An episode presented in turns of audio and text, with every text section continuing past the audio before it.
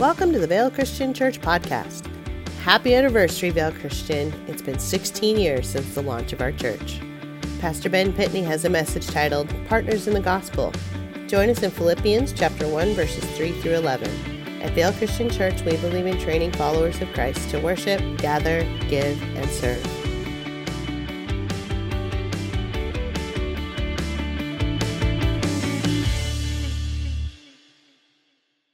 Happy anniversary, Vail Christian Church.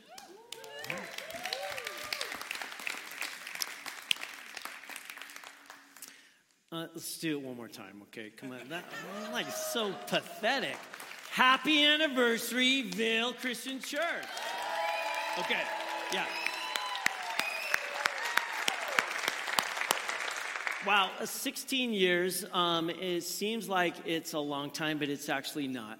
And uh, we're really excited to celebrate our 16th anniversary today and just kind of look back just a little bit, just for a little bit, and uh, keep looking forward. Um, all the things the that uh, so many has awesome done. I mean, when we launched um, uh, Vail Christian Church with 35 people, um, I I didn't know what I was doing, that's for sure. And most people that came with me and that said, We'll help you, said, You really need some help.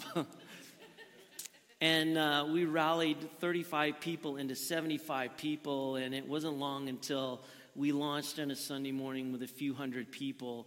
And um, the rest is history, so to speak. And uh, we certainly learned a lot, but the Lord has been really good to us over the last 16 years. I can't hardly believe it. And we're looking forward to amazing things that are going to happen into the future. But when we launched Vail Christian Church, we had a mission statement that I was pretty I was pretty adamant about. Part of the reason why was just the 35 people that we gathered together had to make a commitment to other people.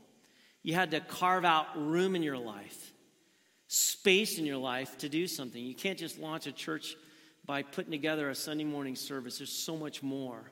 That's why we use the phrase uh, when we welcome people to Vail, uh, Vail Christian Church, we say, Welcome to just one expression of who we are. That's Sunday morning, just one. Just one thing. There's so much more. It's such a deep, rich, brilliant design by God. But you have to have room in your life if you're going to launch a church. You have to have space for relationships. People need relationship and they need connection. And without margin and space in your life, there's really no way that you can gather up folks and um, encourage people and explain who Jesus is. People need relationship to trust you and to listen. And so that's been a part of our life for 16 years that we are going to be people that make room in our lives so that we can connect people to God and we can connect people to other Christ followers. And we have this these other phrases that we use that are about who we are and what we do. We say worship, gather, give, serve. That is who we are and what we do.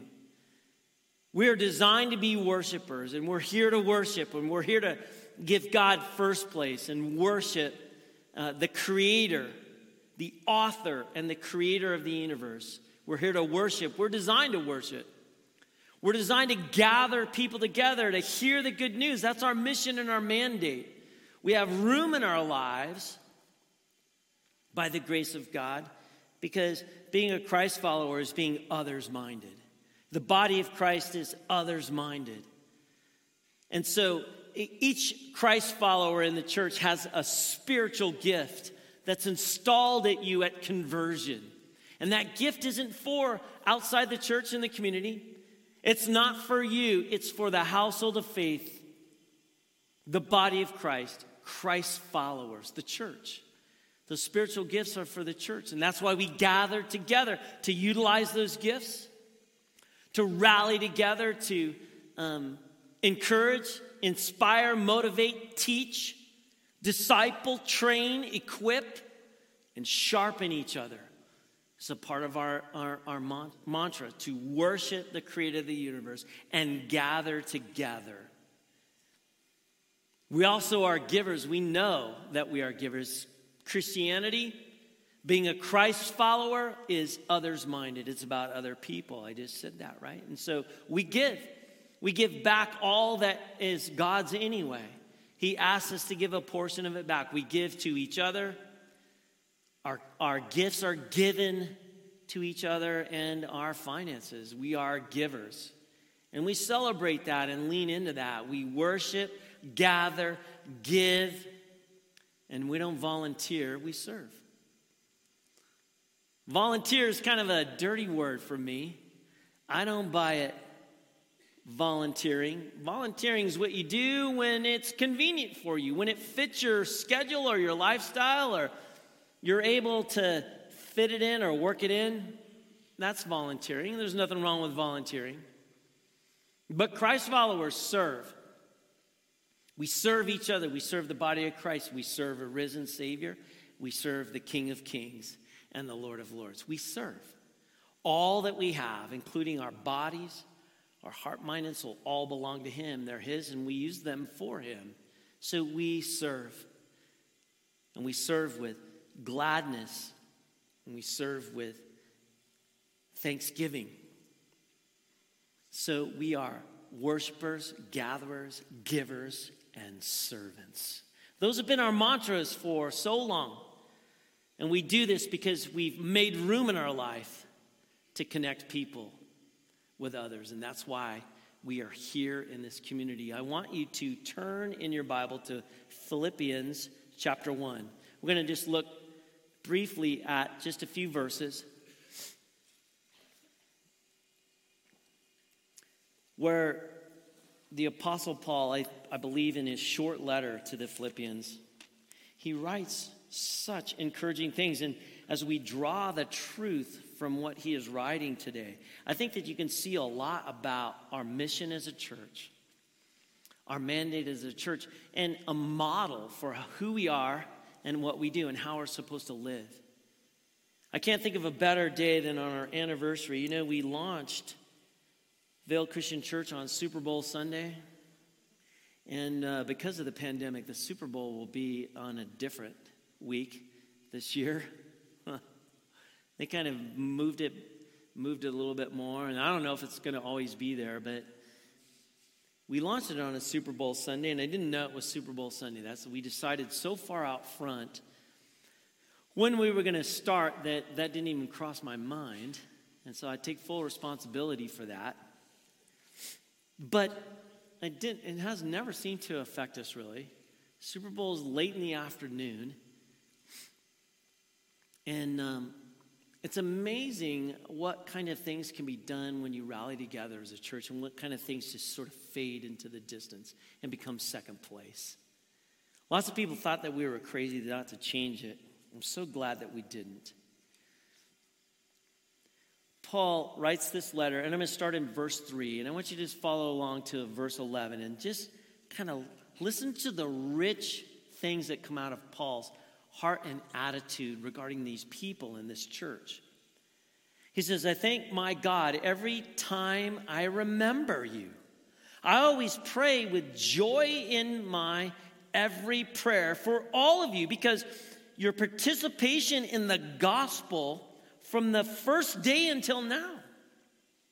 For I'm sure of this very thing that the one who began a good work in you will perfect it until the day of Christ Jesus.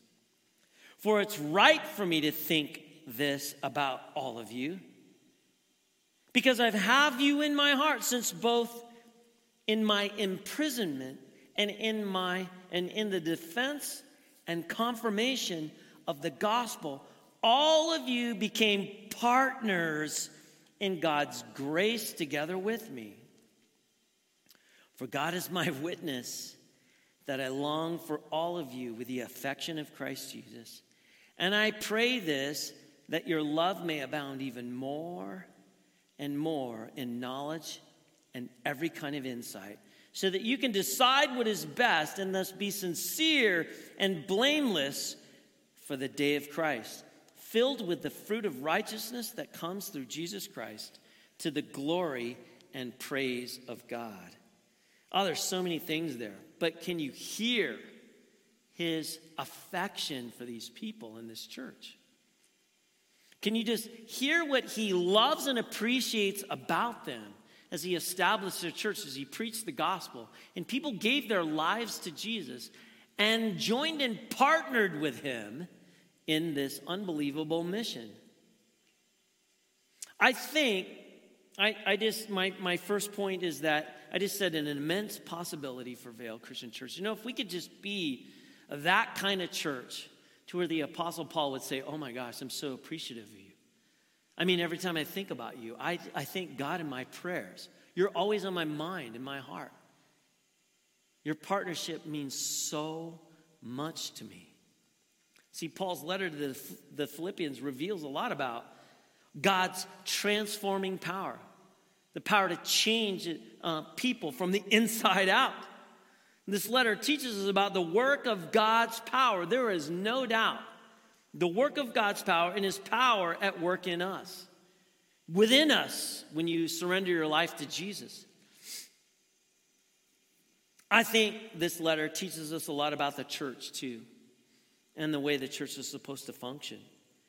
And this takes on special relevance, I think, when we consider the crucial juncture that we're in as a church in our history and our place in history around us, uh, uh, the history of our culture and our community.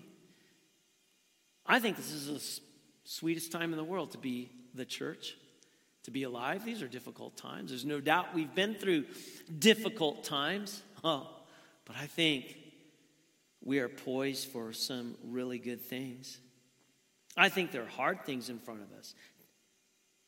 I think it's going to take sacrifice and unbelievable amounts of work. But I, I, I, believe God intends to use this time to draw us closer to Himself, to humble us, and to cause us to examine and purify our motives. I think more and more our culture needs the church to sit up and to pay attention and to be aggressive. I think it's time we shed ourselves of things that don't really matter and that don't count. I think we should be lean and focused on all kinds of things.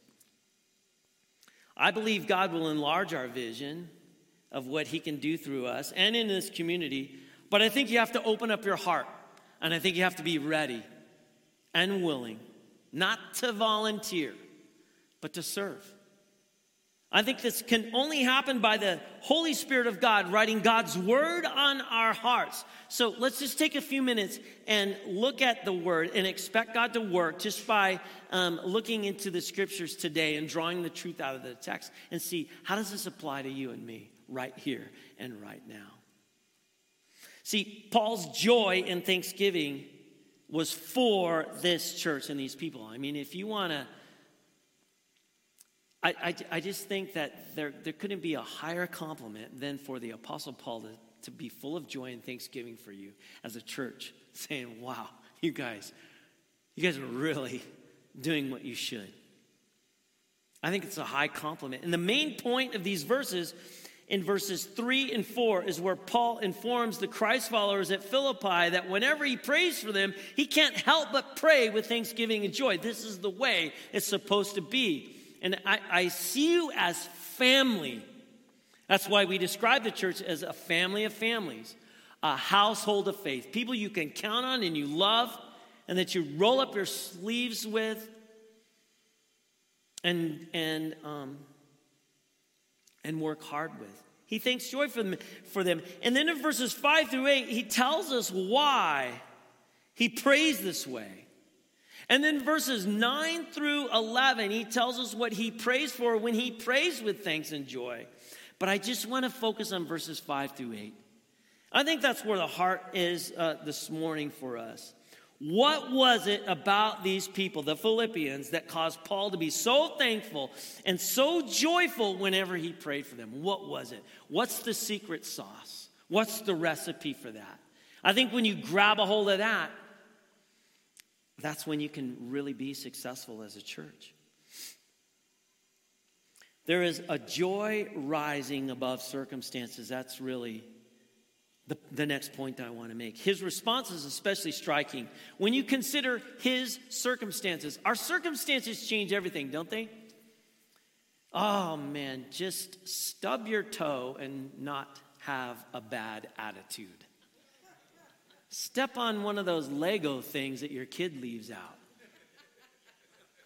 And you'll find out what kind of attitude you really have, right? You know, Paul's response is unbelievable. Paul's in prison, probably in Rome. I think most definitely in Rome. And humanly speaking, his life was very much on the line. His life. I mean, we know a, a lot of his journey. He's been beaten a lot for the things that he is teaching and preaching, the gospel in particular, right? So we can see all of this from verse 20 you can look at verse 20 on your own. Despite his circumstances, right? Paul's letter to the Philippians, it oozes joy beyond any of his other letters. His other letters are full of joy, and you can see it all the time.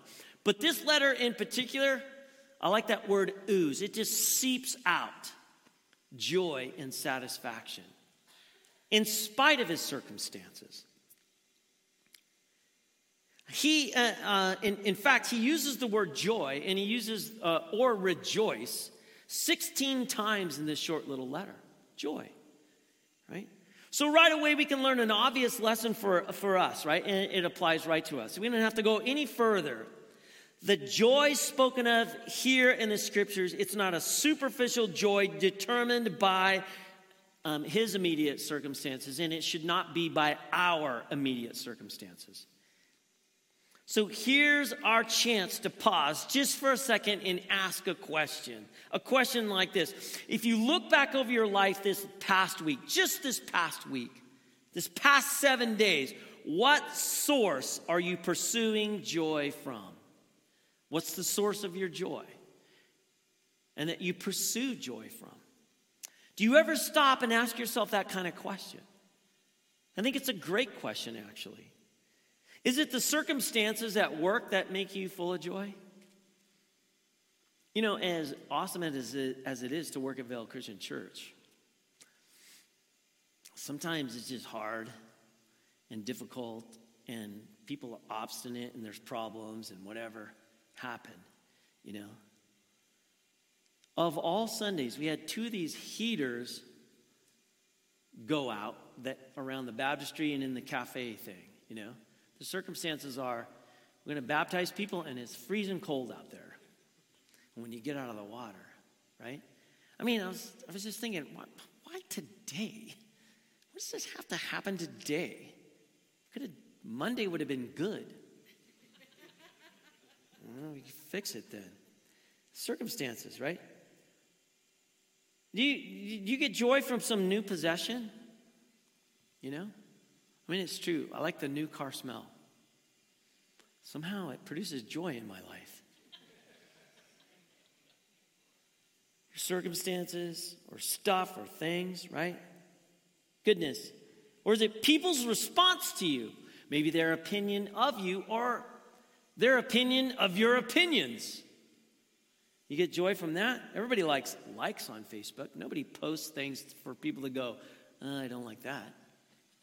I mean, I guess unless you're trying to stir it up, and you get joy from that. Some people do. You know what? If, if our joy runs only as deep as our day to day circumstances, that's the point. I'm not going to belabor it, but, it, but if, if that's how thin your joy is, then we're all, you're doomed. You're totally doomed. Your attitude will forever be up and down, blown easily by the winds of the day's circumstances. Paul has a, a, joy in partnership, though, and I want to talk about that today just a little bit. Paul's joy transcended the painful and the mundane circumstances of his life.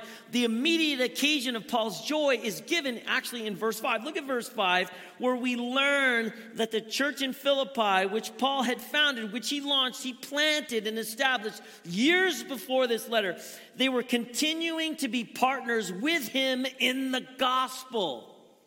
Partners in the gospel. Now, we use that terminology at Vail Christian Church actually a lot Because membership is, uh, is really hard to establish as a non denominational church. It's, it, you know, I kind of hate to see it. It's a little old fashioned and clunky, so we don't, we don't use the term membership. It's important. I think it's something that we um, value, but we, um, we've turned it into partnership, actually. We feel like partnership is a better way to describe really what membership used to be. And so this is what Paul is so excited about this continuing partnership with him in the gospel, the good news. So, what did this partnership look like? And what is the gospel anyway? You know, we need to know these things. What's the gospel? Knowing the answer to these questions, I think, is really important. I, I, would say it's vital if you want to receive salvation and have a life transforming relationship with Jesus Christ, because belief in the wrong gospel, in particular, will not save you, it will condemn you.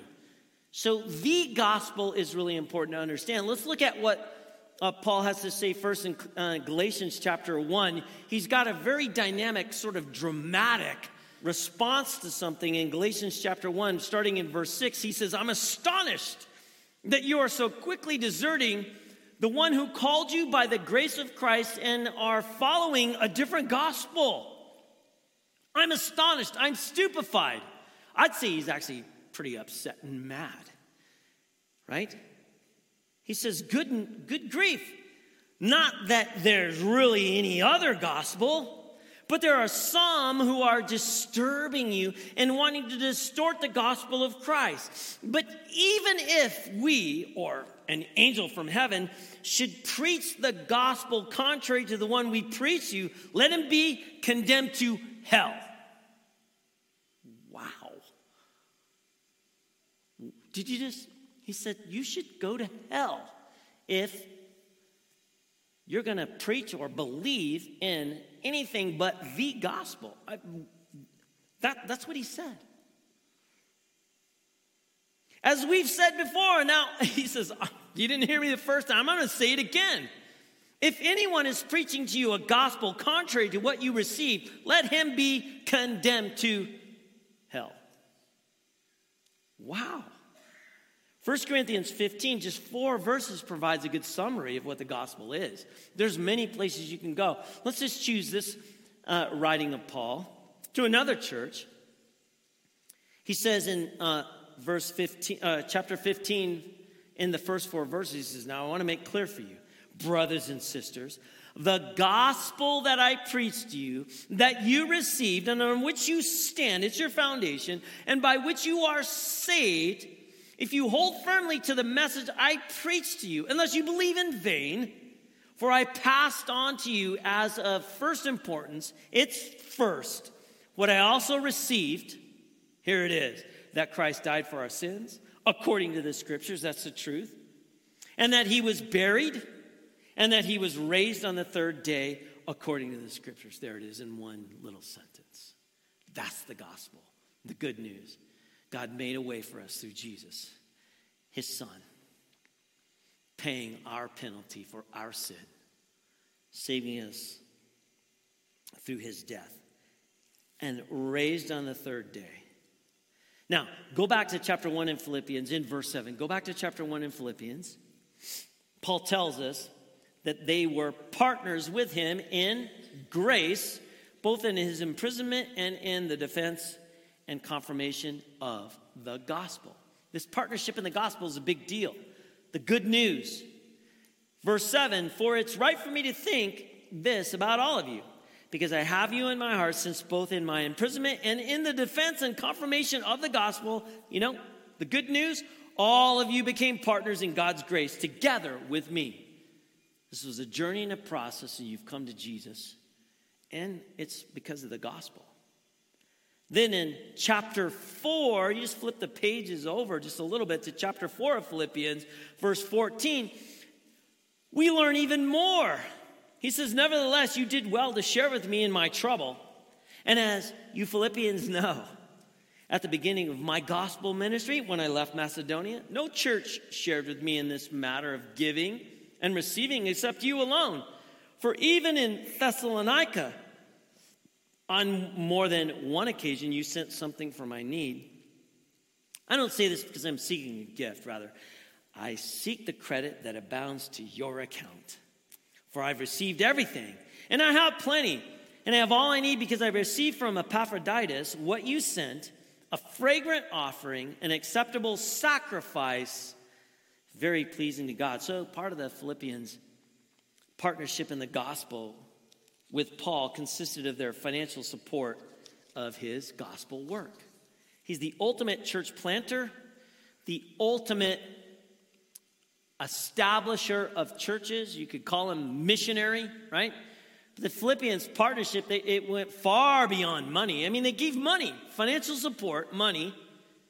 In, in chapter 2, verse 25, you learn that they, they sent one of their own, Epaphroditus, as their messenger to represent them, stay with Paul for a while, to be of any practical help uh, that he could. And their partnership went even further than this. They, they didn't just participate in the gospel at a distance through other people, as important as that kind of participation is. They didn't stop there. They lived for the advancement of the gospel in their neighborhoods and at their workplaces. And a result, as a result, according to verse 30 of chapter 1, go down to that verse, the Philippians were getting a taste of the same kind of persecution which Paul had, uh, had a steady diet of. Look at verse 30. He says, Since you are encountering the same conflict that you saw me face, and now here that I am facing. You know, when you live it, people have to deal with you when you're really living the way God wants you to live. When the gospel saturates your life, and when you represent Christ, and when you preach Jesus, it's pretty radical.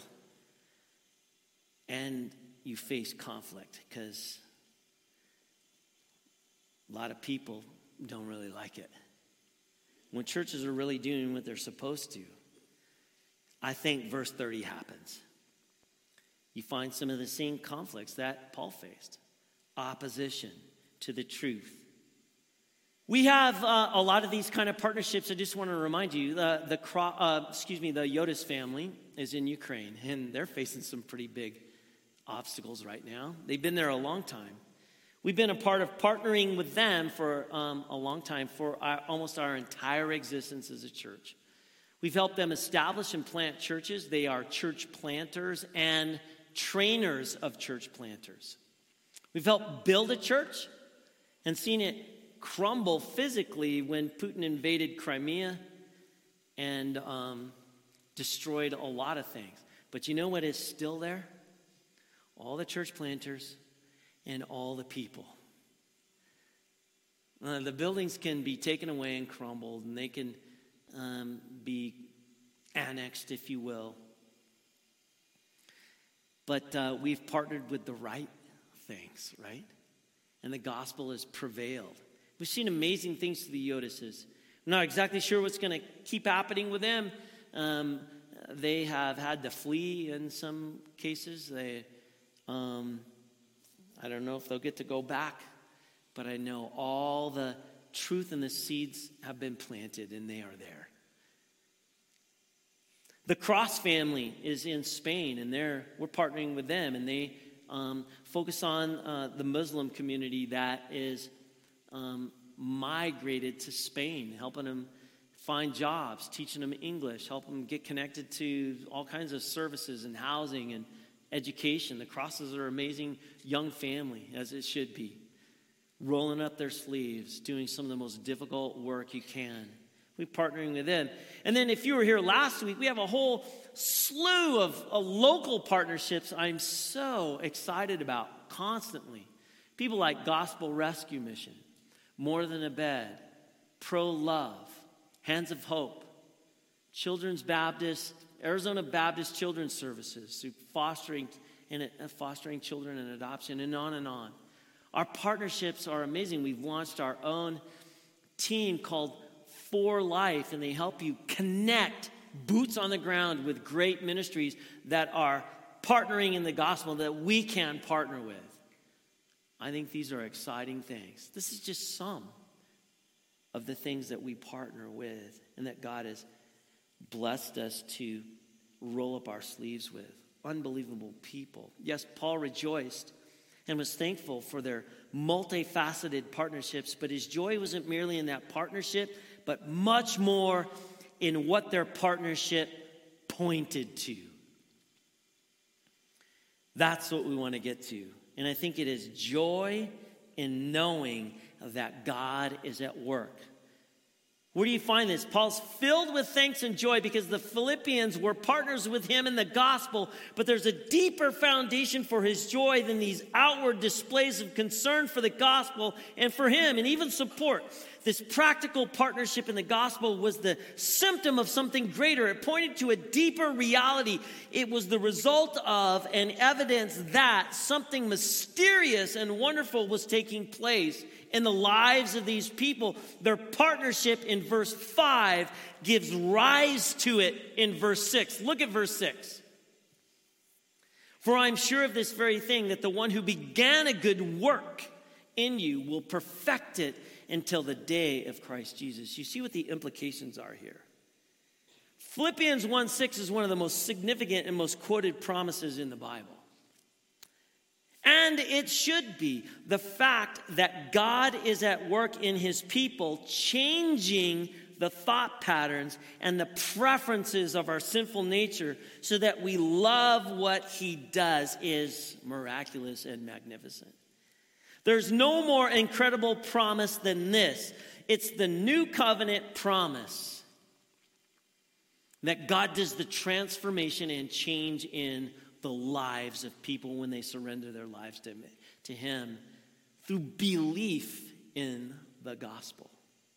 Ezekiel chapter 36 contains this new covenant promise. It's in the Old Testament, and this promise is coming. Ezekiel chapter 36, verse 26 and 27 says, I will give you a new heart, and I will put a new spirit within you. I will remove the heart of stone from your body and give you a heart of flesh. I will put my spirit within you. I will take the initiative, and you will obey my statutes and carefully observe my regulations.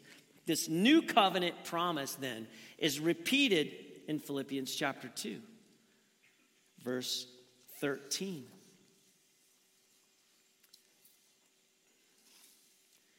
For the one bringing forth in you both the desire and the effort. Who is that? For the sake of his good pleasure is God. God does this work in the life of the believer, the Christ follower. That's the new covenant promise that he will do this work. So, real quickly, what does this have to do with me?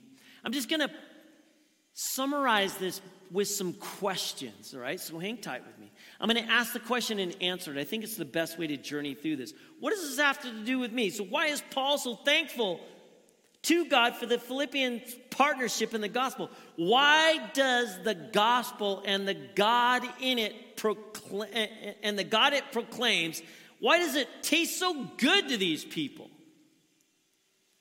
This mystery of spiritual taste, I think it's explained by the new covenant promise. The new covenant promises of God working in us, not only to do what pleases Him, but to desire to do what pleases Him. That's what God does. That's the mystery of, of it all. So let's just start. When does this work begin? When does this work that God does, when does it begin? when he opens up your heart to believe, as he did to Lydia, the first convert in Philippi. When he opens up your heart to believe, you know, the Holy Spirit of God knocks on your heart. And when he does, he says, I want in. And you can stiff arm him if you want. You can walk away if you want. You can rebel and reject him. Don't do that because that's where the work begins. If he's knocked on your heart, even today, he wants it. He's chosen you. Why would you reject God? There are no promises in God's word that he will swing back around next Sunday or tomorrow or at the end of the month. You know, there are no promises of God that He would do that again. He can. Maybe He will. Why would you do that? That's when the work begins, when He opens your heart to believe, as Lydia did, the first convert in Philippi. And she put up her hand in surrender and said, I'm sinful. I need a Savior. And I see that you have made a way for me through your Son Jesus. That's what I want. That's what I need. That's when it begins. Number two, when will he complete it? This work that he's doing, when does it get completed? Well, at the second coming of Christ, Paul writes in Philippians 3:20. He says, "But our citizenship is in heaven. That's where we were created to be. That's where we belong."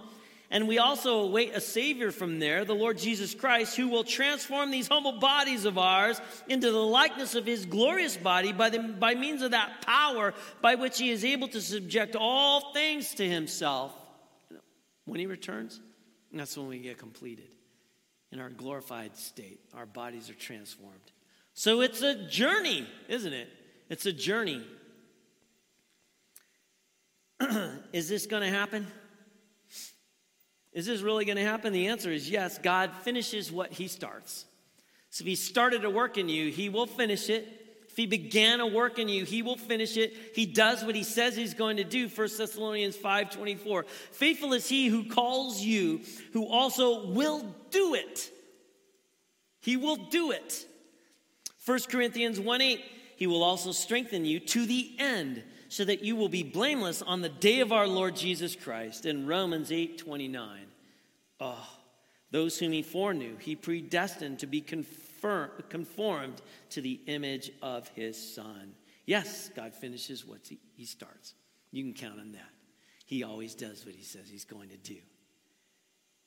Number four, to whom does this promise apply? Yeah, that would be good to know. These are promises. Who do they apply to?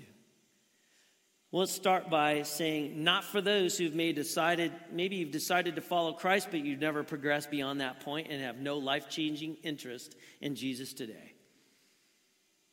I know that sounds harsh, but according to Paul, it only applies to those who are partners in the gospel.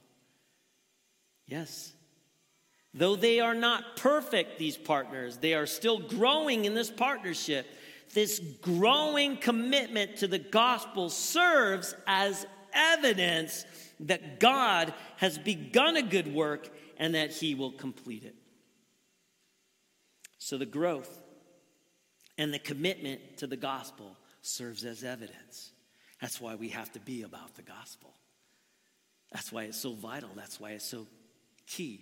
That's why we use the term partners in the gospel. You want to be a partner? Here are the keys. That's who the promises apply to. That's why it's so urgent. That's why Vail needs a church right here, right now, explaining, presenting, preaching the good news, the gospel. Father in heaven, uh, we truly are grateful. And um, we're grateful that you've included us in this mission that you have. Thank you for making a way for um, sinful people like us to be in your presence through your Son Jesus. Thank you for your grace and your mercy and your love. We know that um, your, your plan and your, your, your mission, Lord, is to establish a body of Christ followers, the church. We know this is your plan all along, and, and um, we're so grateful that you would included us, that you would include us in this mission. So uh, we love the place that we live, Lord. We love the community that we live in, the, the, the people. We love our, our school district. We love all these things here. And it is true that the Vail community deserves a healthy, vibrant household of faith, body of Christ. And so uh, thank you, Lord, that you have established well your church right here in this community. We look back over our history and all the, the milestones and the markers and the things that um, you've done, Lord. We look at all the children that um, have come through our arms and our hands at Vail Christian Church, all the weddings and uh, funerals, all the donuts that we've made and the coffee that's served, all the community groups that have been launched, all the Bible lessons and classes, all the mission trips and children sent to camp and invited to day camp, all the kids' night out events, Lord. There's so many of these unbelievable things and all the wonderful partnerships that you've given us. People who are partnering in the gospel and serving and glorifying and honoring you.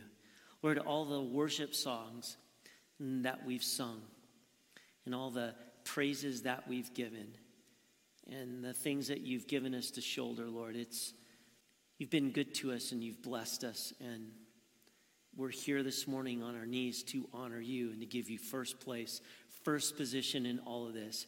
If there's anything that's been good um, that's happened through Vail Christian Church, Lord God, it's because of you and not because of us. We're so blessed and appreciative of how you've um, included us and chosen us and um, honored us, Lord. We pray that we might represent you well into the future and that Vail Christian Church might continue to thrive and grow and glorify and honor you and point towards you. We pray this in Jesus' name with grateful hearts and thanksgiving. Amen.